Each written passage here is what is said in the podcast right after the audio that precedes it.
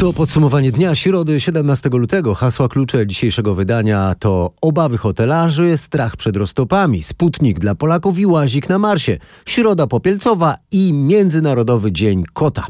Michał Zieliński, zapraszam. W dzisiejszym podsumowaniu dnia sporo o zmianie w pogodzie, która stwarza ryzyko powodzi. Ale zaczniemy jak zwykle od epidemii. Za chwilę o tym, czy możemy dostawać w Polsce rosyjską szczepionkę. Ale najpierw o rygorach sanitarnych. Jeśli jutro będzie więcej zakażeń niż dziś, minister zdrowia Adam Niedzielski najpewniej wyda rekomendację ponownego wprowadzenia części ograniczeń. W ciągu ostatniej doby zanotowano prawie 8700 nowych potwierdzonych testami przypadków zakażeń koronawirusem.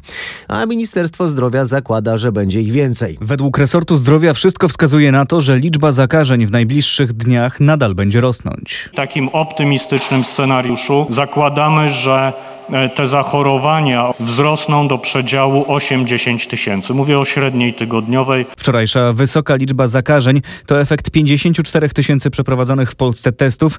Najwięcej infekcji wykryto na Mazowszu, Śląsku oraz w Warmii i Mazurach. Nieznacznie spadła liczba zajętych przez pacjentów z koronawirusem łóżek. Nieco więcej chorych wymaga natomiast pomocy respiratorów. To 1268 osób. Informował Paweł Balinowski. Jak już mówiłem, jak dowiedzieli się nasi reporterzy, rząd przygotuje zamknięcie gospodarki, jeśli jutrzejsza liczba zakażeń będzie wyższa od tej dzisiejszej. Teraz Krzysztof Berenda o tym, co dokładnie może się wydarzyć w takiej sytuacji. Minister zdrowia sugeruje, że najbardziej prawdopodobne jest po prostu cofnięcie niedawnego luzowania ograniczeń. Naturalna jest ta kolejność, z jaką otwieraliśmy poszczególne sektory gospodarki. Przypomnę, że w ostatni piątek otwarte zostały hotele, stoki narciarskie, baseny, korty tenisowe, infrastruktura sportowa na świeżym powietrzu, kina oraz teatry. Jeżeli będzie tak, jak mówi minister, to one mogą zostać w pierwszej kolejności zamknięte. Wszystko dlatego, że bardzo mocno rośnie nam liczba zakażeń, a brak dyscypliny części z nas tylko sytuację pogarsza. Jutro w samo południe spodziewana jest konferencja ministra zdrowia. Polacy znowu zagrali w ruletkę, nie chcieli usłyszeć, że luzowanie obostrzeń jest warunkowe i być może trzeba teraz będzie znowu wprowadzać obostrzenia. Tak ostatnie wyniki dotyczące liczby zakażeń komentuje dr Grażyna Cholewińska-Szymańska z Warszawskiego Szpitala Zakaźnego. Rozmawiał z nią Mariusz Piekarski i powie, z czego jej zdaniem wynika ten skok zakażeń. Z niefrasobliwości Polaków, którzy słysząc od kilku tygodni, że jest lepiej, a rząd znosi coraz to kolejne zakazy, mogli uznać, że jest bezpieczniej. Doktor Cholewińska oczywiście nie wiąże wyników z ostatnich 3 dni, z ostatnim poluzowaniem zakazów, ale jak mówię już wcześniej, poszliśmy z powrotem do galerii handlowych, do muzeów. Uznaliśmy, że możemy więcej, a mamy początek 3. fali. Wydaje się, że ta 3. fala się rozkręca. I rzeczywiście po tym poluzowaniu restrykcji, z którymi mieliśmy do czynienia w ostatnim tygodniu, zachorowań spodziewać się możemy dopiero za 2 tygodnie. Doktor Cholewińska zwraca uwagę na jeszcze jeden bardzo ważny fakt. Jak mówi, teraz przebieg choroby jest dużo cięższy niż kilka miesięcy temu i jak mówi, nawet w jej szpitalu jest dużo więcej zgonów. Warszawa, Mariusz Piekarski. Spójrzmy teraz na tę sprawę z drugiej strony, ze strony wielu tysięcy ludzi, którzy żyją choćby z turystyki. To nie jest nasza wina, a rządzący chcą, byśmy to znowu my ponosili odpowiedzialność. Oburzają się hotelarze z Podhala. 5 dni po otwarciu rząd zaczyna właśnie mówić o ponownym zamknięciu wyciągów i hoteli, powołując się przy tym na ekscesy, do których doszło w weekend na Krupówkach. Że tak się zdarzy, było oczywiste dla wszystkich pracujących w branży, mówią Karol Wagner i Agata Wójtowicz z Tatrzańskiej Izby Gospodarczej. Z jednej strony dziękowaliśmy za te przywrócenie i za otwarcie równolegle wyciągów narciarskich, to było bardzo istotne, a z drugiej strony faktycznie musiało to wygenerować taki ruch turystyczny, który jest nie do okiełznania. Myśmy na kolanach błagali rządzących w grudniu o rozważenie opcji przedłużenia ferii, żeby nie wygenerować w społeczeństwie takiego głodu turystycznego, który już wtedy dla nas był czytelnym, iż skończy się taką eskalacją konfliktu, jak to miało miejsce na Krupówkach. Pamiętajmy o tym, że na weekend nałożyły nam się 5 różnych rzeczy. Nałożyło się wygłodniałe turystyki społeczeństwo, wspaniała, idealna wręcz pogoda na Podhalu, skoki, a do tego jeszcze walentynki. W związku z tym, jak nałożyliśmy te 3, 4, 5 właściwie zmiennych na siebie, do tego w wielu obiektach jeszcze pojawiły się bardzo niskie ceny, walcząc o przetrwanie, no to musiało to zaskutkować takimi, a nie innymi brewiariami. I tutaj najbardziej nam jest żal tego, tego, że po raz kolejny turystyka, hotelarze, wyciągi zostaniemy ukarani za nie nasze błędy.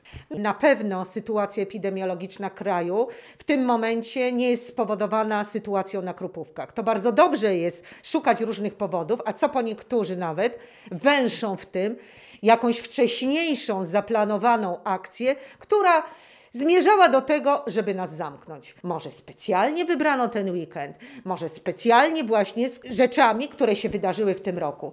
To ci dopiero spiskowa teoria, nimi w podcaście Podsumowanie Dnia, przynajmniej w dzisiejszym, się nie zajmujemy. Na razie hotele i stoki narciarskie działają, na stokach przeważają rodziny z dziećmi. Super jest, no. Super jest. No co mogę więcej powiedzieć? No. Dopiero przyjechaliśmy. Sen właśnie będzie popierał naukę jazdy na nartach, ale jestem zaskoczona mile, że nie ma takich tłumów. Jakby drugie ferie do szkoły teraz nie idą i kilka dni wykorzystujemy. Udało nam się zarezerwować. Wykorzystujemy teraz bon turystyczny i ferie. Ja mam maseczkę. Ale jak się mijamy, to niektórzy mają maseczki, niektórzy nie. No my staramy się zachować, tak, ten dystans. Ludzi zależy, jak się zachowują, to wszędzie mogą się tak zachowywać. No dlatego mówię, każdy powinien siebie pilnować i będzie dobrze. Musi być.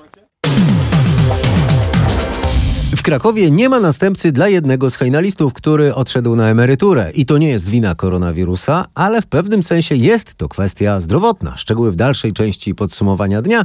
A teraz o szczepieniach. Komisja Europejska podaje, że na razie strona rosyjska nie zwróciła się z formalnym wnioskiem o zatwierdzenie do użycia w Unii szczepionki Sputnik 5. A takie starania Rosjanie zapowiadali. Sputnikiem mają być szczepieni Węgrzy. Premier Viktor Orbán zadeklarował, że wybiera dla siebie właśnie ten preparat. Również kanclerz Austrii Sebastian Kurz zapowiedział, że w jego kraju będzie używany preparat z Rosji, o ile zostanie zatwierdzony przez unijne władze. O to samo był dziś pytany szef polskiego rządu i zadeklarował, że nie wyklucza zakupu i szczepienia Polaków rosyjską szczepionką. Na pytanie czeskich dziennikarzy, czy zgodziłby się na zakup właśnie takiego preparatu, odpowiedział, że najważniejsze jest, by pozyskać szczepionkę jak najszybciej skądkolwiek, byle była sprawdzona. My owszem niepokoimy się tym, że za chwilę może się pojawić trzecia fala, a może jest to przedłużona druga fala, tak czy owak jest po prostu bardzo groźna sytuacja. Dlatego rozumiem moich kolegów, w tym przypadku Wiktora w pierwszej kolejności, ale Igor też rozważa takie scenariusze, żeby pozyskać szczepionkę jak najszybciej skądkolwiek. Byle była to szczepionka sprawdzona i dobrowolnie dostępna dla ludzi. To jest rzeczywiście najważniejsza sprawa. Wyścig z czasem, żeby wygrać teraz z epidemią, bo każdy kolejny dzień, każdy kolejny tydzień to ogromne straty życia. Każde życie jest przecież bezcenne. Mateusz Morawiecki brał dziś udział w szczycie Grupy Wyszehradzkiej odbywającej się w Krakowie razem z premierami Czech, Węgier i Słowacji. I obecny był też przewodniczący Rady Unii Europejskiej Charles Michel. A szefowa Komisji Europejskiej Ursula von der Leyen ogłosiła, że Komisja zawarła umowę z firmą farmaceutyczną Moderna na dodatkowe 300 milionów dawek szczepionki, z czego połowa miałaby trafić do Unii w tym roku. Von der Leyen powiedziała też, że nowe warianty koronawirusa wywołującego COVID-19 mogą być odporne na istniejące szczepionki, więc przedstawiła plan działań w sprawie ochrony przed tymi nowymi mutacjami. Komisja Europejska przeznaczy co najmniej 75 milionów euro na opracowanie specjalistycznych testów na nowe warianty koronawirusa. Bruksela twierdzi, że obecnie kraje Unii testują na obecność nowych wariantów około 1% pozytywnych próbek. Polska nie osiągnęła nawet tego poziomu, a Komisja chce, by państwa osiągnęły cel 5%. Bruksela przeznaczy na badania i wymianę danych na temat nowych wariantów 150 milionów euro. Ponadto szefowa Komisji Europejskiej Ursula von der Leyen ogłosiła uruchomienie sieci badań klinicznych i przyspieszenie zatwierdzania szczepionek zabezpieczających przed nowymi mutacjami. Informowała z Brukseli Katarzyna Szymańska-Borgino. Zdrowie jeszcze nigdy nie zajmowało tak polityków i dziennikarzy, chociaż to zainteresowanie jest nie do końca symetryczne. Nawet o 1/4 spadła w czasie pandemii liczba badań kontrolnych i wizyt u lekarza. Jeden z powodów to obawy pacjentów. Nasz reporter Michał Dobrowicz rozmawiał z mieszkańcami Warszawy przed jedną z przychodni w centrum stolicy. Pani bez obaw wybrałaby się do przychodni, do szpitala? Tak, jeśli byłaby taka potrzeba, to tak, ale uważam też, że to, że można zadzwonić tylko do przychodni, też ma swoje plusy. Bo... Taka teleporada? Tak, to troszkę mniej czasu zajmuje. Ja osobiście to tak podchodzę do tego tak spokojnie, ale no są osoby, które jednak się boją i przekładają wizyty. Państwa bliscy, babcia, dziadek bez problemu poszliby do lekarza bez obaw? Tak, mam dziadków po 80 i oboje bywali u lekarza w trakcie pandemii. Dziadek na przykład przed przyjęciem do szpitala był na teście. Zapewniali naszego reportera mieszkańcy Warszawy. Można być uczulonym na smog, udowodnili to krakowscy specjaliści z Kolegium Medicum Uniwersytetu Jagiellońskiego. Mają już pierwsze wnioski z badań trwających 3 lata. Według nich można mówić o nowej jednostce chorobowej, niezwykle groźnej. Więcej na ten temat Marek Wiosło. Łzawienie z oczu, katar, kichanie, kaszel, zaczerwienienie skóry czy nawet trudności z oddychaniem. To tylko część objawów, które mogą towarzyszyć alergii na zanieczyszczone powietrze. Po 3 latach żmudnych prac swoje wyniki przedstawili eksperci z krakowskiego Kolegium Medicum. Przebadano dorosłych mieszkańców Krakowa, tych ze zwykłymi alergiami i tych zdrowych. Próbki ich krwi pobierano zarówno w lecie, jak i zimą, czyli w sezonie grzewczym. Udowodniliśmy istnienie alergii na smog, mówi alergolog profesor Ewa Czarnobilska. Eksponujemy na różne substancje potencjalnie alergizujące świeże próbki krwi. Eksponowaliśmy tą krew na pył zawieszony, a następnie badaliśmy aktywność komórek, tak zwanych bazofilów krwi obwodowej. Okazało się, że pył ze smogu uczulił 75% zdrowych osób oraz 83% osób z alergią na pyłek brzozy. A smogu powinno być wkrótce mniej, bo idzie ocieplenie. Dziś ujemna temperatura była już tylko na północy i na wschodzie kraju. Deszczu, szczególnie w środę i w czwartek, może być więcej, a w połączeniu z pokrywą śnieżną będzie ona się topiła. To będzie powodowało wezbranie w rzekach, właściwie w całym kraju. Prognozował Grzegorz Walijewski z Instytutu Meteorologii i Gospodarki Wodnej, dodając, że na zachodzie Polski jeszcze w tym tygodniu temperatura sięgnie 13 stopni. A to może oczywiście doprowadzić do szybkiego topnienia śniegu, a przy opadach deszczu wraz z krami, lodem na rzekach oraz powstającymi zatorami stwarza ryzyko groźnych wezbrań. Sytuacja przypomina zespół zdarzeń, które w 1982 roku doprowadziły do powodzi. Scenariusz tak jest możliwy, ale nie musi się powtórzyć. Tak napisano w komunikacie synoptyków. Śnieg ma topić się raptownie, a przemarznięta gleba nie będzie być może w stanie przyjąć tego, co stopnieje. Ostrzegają hydrolodzy. Te wszystkie elementy złożone razem mogą powodować, że będziemy świadkami znacznej ilości podtopień, a być może także w pewnych sytuacjach może to doprowadzić do powodzi. Wszystko zależy od tego, jak będą kształtować się te prognozy. One na chwilę obecną nie są zbyt optymistyczne. Mówi doktor Radosław Stodolak z Uniwersytetu Przyrodniczego we Wrocławiu. Jego zdaniem sytuację mogłyby jeszcze uratować nocne mrozy. A takim miejscem, gdzie staje się coraz bardziej niebezpiecznie, jest powiat kłodzki na Dolnym Śląsku.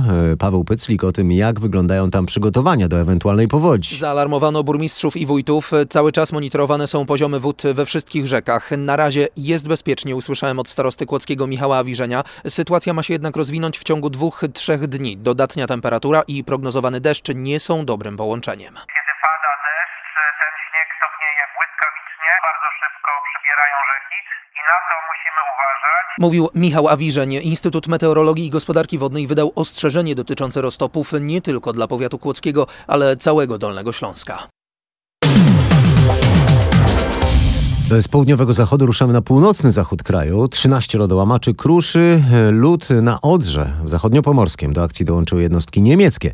Największe zagrożenie zatorami i podtopieniami jest na granicznym odcinku rzeki. Sytuację śledzi nasza reporterka Aneta Łuczkowska, która powie, jak wygląda praca przy kruszeniu lodowych zatorów. Lodołamaczom udało się dotrzeć do miejsca, gdzie utworzył się zator z kry i lodu. To jest na wysokość Bielinka i Gozdowic. Poziom wody w Odrze o 20 cm przekracza tam stan alarmowy, ale jak usłyszałam od prowadzących akcję kapitanów, udało się skruszyć lód i niebawem sytuacja powinna się tam poprawiać, a poziom wody zacznie opadać. Jest to szczególnie ważne teraz, bo idą roztopy, a do Odry trafią masy wody ze śniegu topniejącego w górnym jej biegu. Akcja kruszenia lodu, pierwsza od lat, planowana jest na 10 dni. W tym czasie lodołamacze wspierane przez rosnącą temperaturę powinny uporać się z zalodzeniem.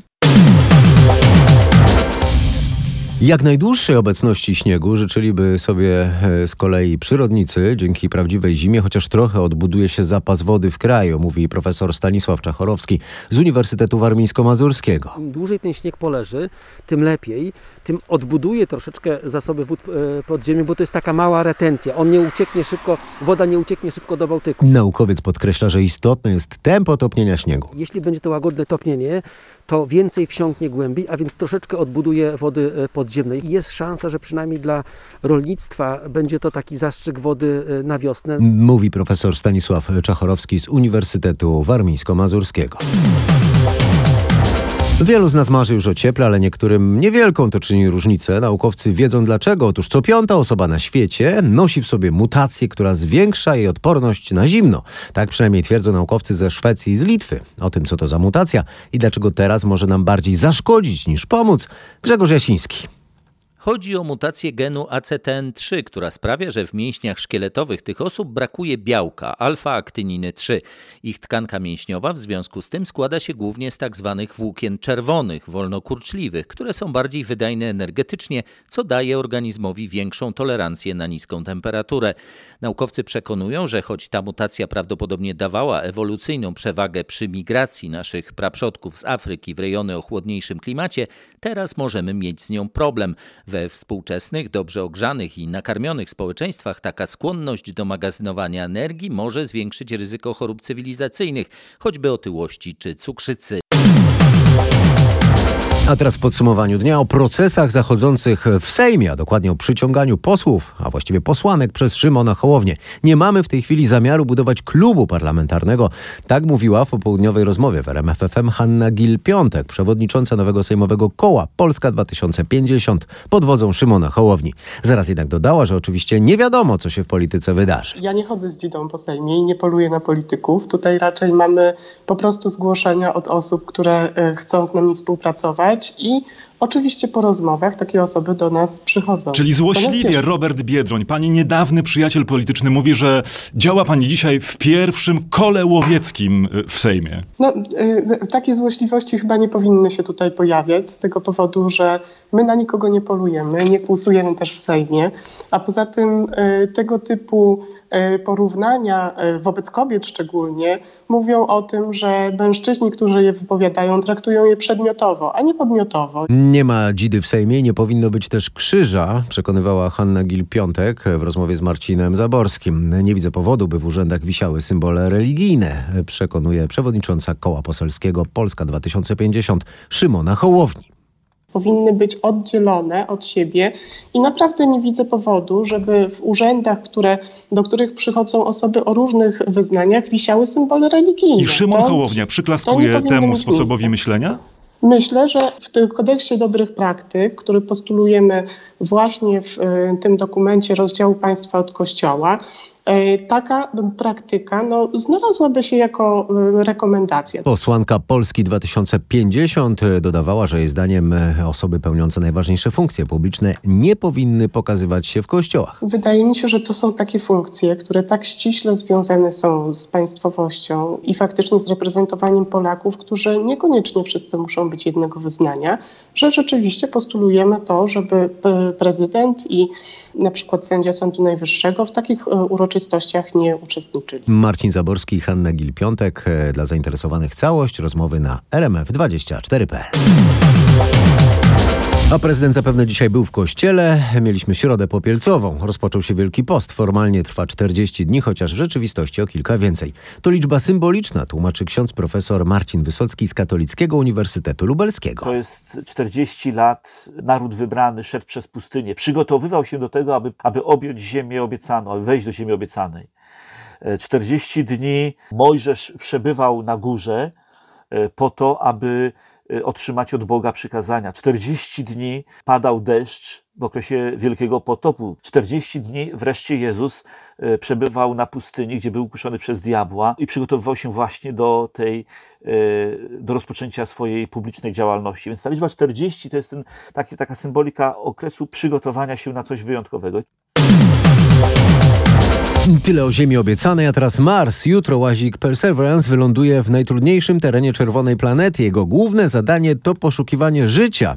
albo jego pozostałości, mówi astronom dr Leszek Błaszkiewicz. Sond, które wylądowały, albo łazików, które jeździły po Marsie, było już sporo. Wikingi 1, 2, Pathfinder, Spirit i Opportunity, też łazik Curiosity, który wciąż jest sprawny. Natomiast obecny łazik i ten dron, który mu będzie towarzyszyć, wyląduje w takim miejscu, które jest dosyć oddalone od tych innych miejsc lądowań poprzednich misji. To będzie krater Jezero, brzeg krateru, który ma średnicę ponad 40 km. Mówi astronom dr Leszek Błaszkiewicz. Za chwilę w podsumowaniu dnia o trudnej podróży ku niebu na Wieżę Mariacką, ale teraz jeszcze o Marsie. Prezes Związku Pracodawców Sektora Kosmicznego Paweł Wojtkiewicz mówi, że dla jego branży najciekawsze w lądowaniu będzie zastosowane przy tej misji oprogramowanie.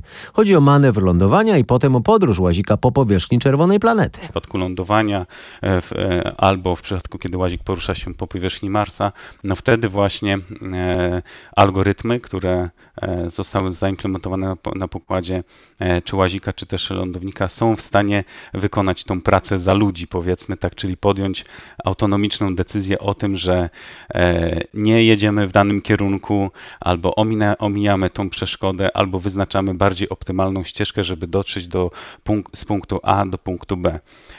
No te algorytmy autonomii, tak to nazwijmy, są konieczne, gdyż jak wiemy, komunikacja Mars-Ziemia nie odbywa się powiedzmy tu i teraz, tylko potrzebujemy czasu. W zależności od położenia wzajemnego planet Ziemi i Marsa jest to od 5 do 20 minut nawet, więc no niemożliwe jest sterowanie, nazwijmy to online, łazikiem na powierzchni Marsa. Stąd też szereg prac wykonywanych i zarówno w NASA, jak i w Europejskiej Agencji Kosmicznej, a także tutaj w Polsce przez firmy, które zajmują się oprogramowaniem dla sektora kosmicznego, aby właśnie tworzyć algorytmy, które no, w sposób dadzą tą pewien stopień autonomiczności wszystkim misjom, które wysyłamy na Marsa, na Księżyc, czy też na planetoidy. Mówi prezes Związku Pracodawców Sektora Kosmicznego Paweł Wojtkiewicz. Wczoraj w podsumowaniu dnia mówiliśmy o ofercie wspomnianej Europejskiej Agencji Kosmicznej, która szuka kandydatów na astronautów. Agencja od razu zastrzegła, że chętnych będzie wiele tysięcy, a miejsc zaledwie 20 kilka. Prawdopodobieństwo uzyskania pracy w kosmosie jest więc bardzo, bardzo niskie. Na razie całkiem niemożliwe okazuje się dostanie posady hejnalisty na Wieży Mariackiej w Krakowie. Kandydaci do punktualnego grania hejnału nad rynkiem i placem Mariackim nie nadają się. Z 6 osób, które przeszły pierwsze etapy, nikt nie zdał ostatecznie testów sprawności fizycznej. Nie będzie więc nowych hejnalistów, ale odgrywanie hejnału na razie nie jest zagrożone, zapewnia Bartłomiej Rosiek z Krakowskiej Straży Pożarnej. 6 kandydatów, których mieliśmy na etapie testów sprawności fizycznych, niestety nie zaliczyło tych testów na odpowiednim poziomie. Ciągłość służby na Wieży Mariackiej jest zapewniona, hejnał będzie odgrywany. Nie wykluczamy, że w najbliższym czasie będziemy organizować po raz kolejny ten nabór na to stanowisko. Chcielibyśmy docelowo zatrudnić 2 nowych strażaków hejnalistów. Z aktualnego stanu osobowego jeden hejnalista odszedł już na emeryturę. Aktualnie mamy 6 hejnalistów. Nowy konkurs może być rozpisany już w przyszłym miesiącu. W podsumowaniu dnia jeszcze o muzyce, tym razem filmowej. Kończy się bowiem montaż, a niebawem zaczną się prace malarskie przy filmie Chłopi. Ten film ma namalować 70 artystów z Polski, Ukrainy i Serbii. Animację malarską według prozy Władysława Reymonta reżyseruje nominowana do Oscara za Twojego Wincenta Dorota Kobiela, a muzykę zaczął właśnie pisać Luke. Ja chciałbym zastosować taki manewr, jak zastosował Reymont w Chłopach, czyli po prostu on użył chłopskiego, prostego języka, ale złożył go w piękne, po prostu barokowe, barwne teksty, w opisy, i podobnie chciałbym z muzyką, aby po prostu była zrealizowana na instrumentach ludowych, ale żeby była zagrana dosyć pięknie, trochę inaczej, trochę bardziej nawet klasycyzująco, filmowo. Chcemy pokazać tą kulturę szerzej przez pryzmat w ogóle kultury słowiańskiej. Premiera filmu Chłopi w przyszłym roku, a rozmowę Katarzyny Sobiechowskiej-Szuchty z Lukiem można znaleźć na rmf24.pl. No to teraz w podsumowaniu dnia coś dla chłopów. chociaż dla bab też, jeśli chcą. Ponad 100 zabytkowych pojazdów będzie można od piątku oglądać w powstającym właśnie w Poznaniu Muzeum Motoryzacji. Wśród nich dwudziestowieczne perełki, takie jak Mercedes W108 z 71 czy o 2 lata młodsze BMW E9. Oprócz pokaźnej kolekcji trabantów i samochodów z PRL-u w zbiorach znajdą się też prawdziwe rarytasy. To choćby przedwojenny król niemieckich szos DKW F5 z 1936 roku. Ta niezwykła kolekcja to egzemplarze należące do członków Automobil Klubu Wielkopolski. Muzeum pod Kaponianą zostało zlikwidowane. Jesteśmy trochę bezdomni. Oczywiście pokazujemy się, jeździmy na rajdy, na wystawy. To rzeczywiście od paru lat taka porządna, duża wystawa. Dla właściciela jego pojazd jest oczywiście najpiękniejszy, najcudowniejszy. Mamy na przykład rower Clement. To jest koniec XIX-wiecznego Paryża. 1888 rok. To jest jedna z perełek. Oczywiście cała część militarna. Tu są samochody z lat 20. 30. Perełki polskiej motoryzacji, Mikrus, 14-konny. Większość, myślę, 95% przyjechała na własnych kołach. Tłumaczy Piotr Matuszek z Automobil Klubu Wielkopolski. Wystawa zostanie otwarta w pawilonie numer 2 Międzynarodowych Targów Poznańskich. A drużyna z Paryża podbija Ligę Mistrzów. Barcelona przegrała u siebie z Paris Saint-Germain aż 1-4. 3 bramki dla Paryżan zdobył Mbappé.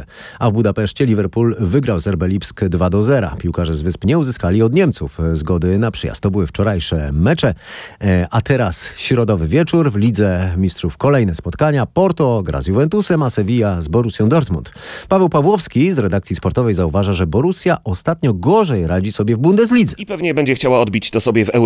Chyba największe ambicje ma Erling Haaland, który wraz z Alvaro Moratą z Juventusu prowadzi w tabeli strzelców. Norweg chyba nie chce odpuścić gry w Champions League, ale jeśli Borussia nie odbuduje się w lidze albo Haaland nie zmieni klubu, to kolejny sezon Champions League obejrzy w telewizji. Jak ocenia były piłkarz i fan hiszpańskiego futbolu Mirosław Szymkowiak, walory czysto piłkarskie w tym meczu są po stronie Sewilli. Patrząc, jak oni się utrzymują, jak szybko wychodzą z kontratakiem, ta technika jednak jest piękna, a ja uwielbiam technikę w piłce nożnej. W drugim spotkaniu wspomniany już Juventus zagra z FC Porto.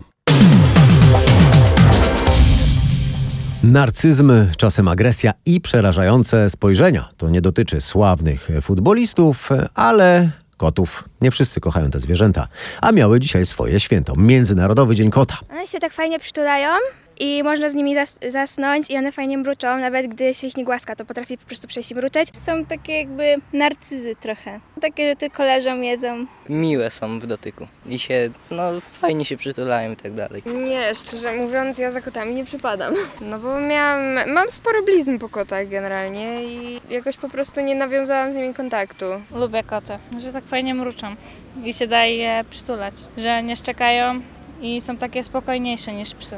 Mam kota, ale nie wiem, czy go lubię. Koty są po prostu mało przewidywalne, chodzą swoimi drogami. Ja jak byłam mała, miałam tylko psa w domu, a ten kot jest teraz u nas przez przypadek, bo po prostu ktoś go musiał przygarnąć, i musiałam się przyzwyczaić, że to zwierzę działa na zupełnie innych warunkach niż pies.